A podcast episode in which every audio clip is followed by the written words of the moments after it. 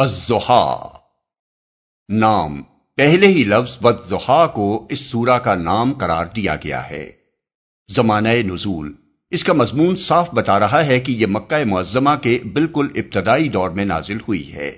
روایات سے بھی معلوم ہوتا ہے کہ کچھ مدت تک وہی کے نزول کا سلسلہ بند رہا تھا، جس سے حضور صلی اللہ علیہ وسلم سخت پریشان ہو گئے تھے اور بار بار آپ کو یہ اندیشہ لاحق ہو رہا تھا کہ کہیں مجھ سے کوئی ایسا قصور تو نہیں ہو گیا جس کی وجہ سے میرا رب مجھ سے ناراض ہو گیا ہے اور اس نے مجھے چھوڑ دیا ہے۔ اس پر آپ کو اطمینان دلایا گیا کہ وہی کے نزول کا سلسلہ کسی ناراضی کی بنا پر نہیں روکا گیا تھا، بلکہ اس میں وہی مسلحت کار فرما تھی جو روز روشن کے بعد رات کا سکون تاری کرنے میں کار فرما ہوتی ہے۔ یعنی وہی کی تیز روشنی اگر آپ پر برابر پڑتی رہتی تو آپ کے اعصاب اسے برداشت نہ کر سکتے۔ اس لیے بیچ میں وقفہ دیا گیا تاکہ آپ کو سکون مل جائے۔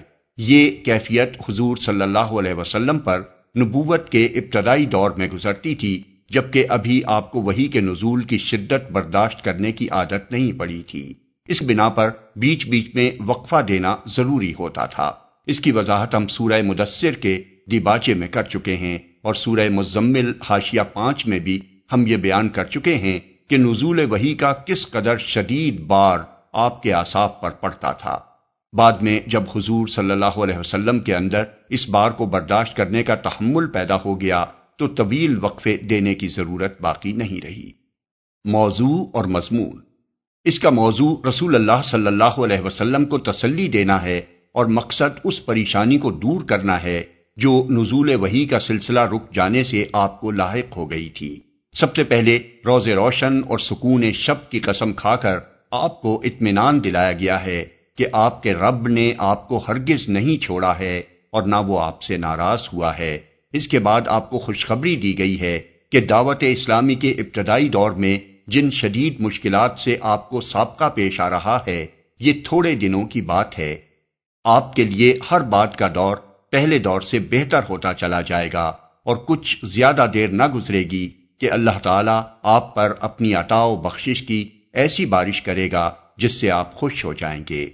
یہ قرآن کی ان سری پیشن گوئیوں میں سے ایک ہے جو بعد میں حرف بحرف پوری ہوئی حالانکہ جس وقت یہ پیشن گوئی کی گئی تھی، اس وقت کہیں دور دور بھی اس کے آثار نظر نہ آتے تھے کہ مکہ میں جو بے یار و مددگار انسان پوری قوم کی جاہلیت کے مقابلے میں برسر پیکار ہو گیا ہے، اسے اتنی حیرت انگیز کامیابی نصیب ہوگی۔ اس کے بعد اللہ تعالیٰ نے اپنے حبیب صلی اللہ علیہ وسلم سے فرمایا ہے کہ تمہیں یہ پریشانی کیسے لاحق ہو گئی کہ ہم نے تمہیں چھوڑ دیا ہے اور ہم تم سے ناراض ہو گئے ہیں۔ ہم تو تمہارے روز پیدائش سے مسلسل تم پر مہربانیاں کرتے چلے آ رہے ہیں۔ تم یتیم پیدا ہوئے تھے۔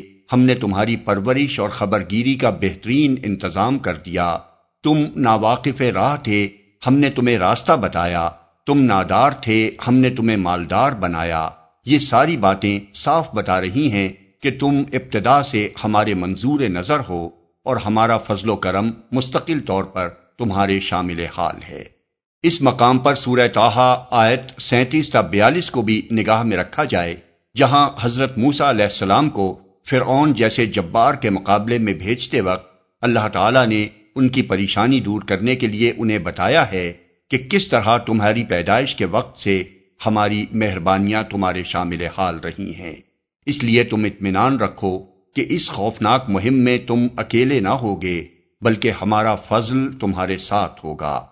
آخر میں اللہ تعالی نے نبی صلی اللہ علیہ وسلم کو بتایا ہے کہ جو احسانات ہم نے تم پر کیے ہیں، ان کے جواب میں خلق خدا کے ساتھ تمہارا کیا برتاؤ ہونا چاہیے، اور ہماری نعمتوں کا شکر تمہیں کس طرح ادا کرنا چاہیے؟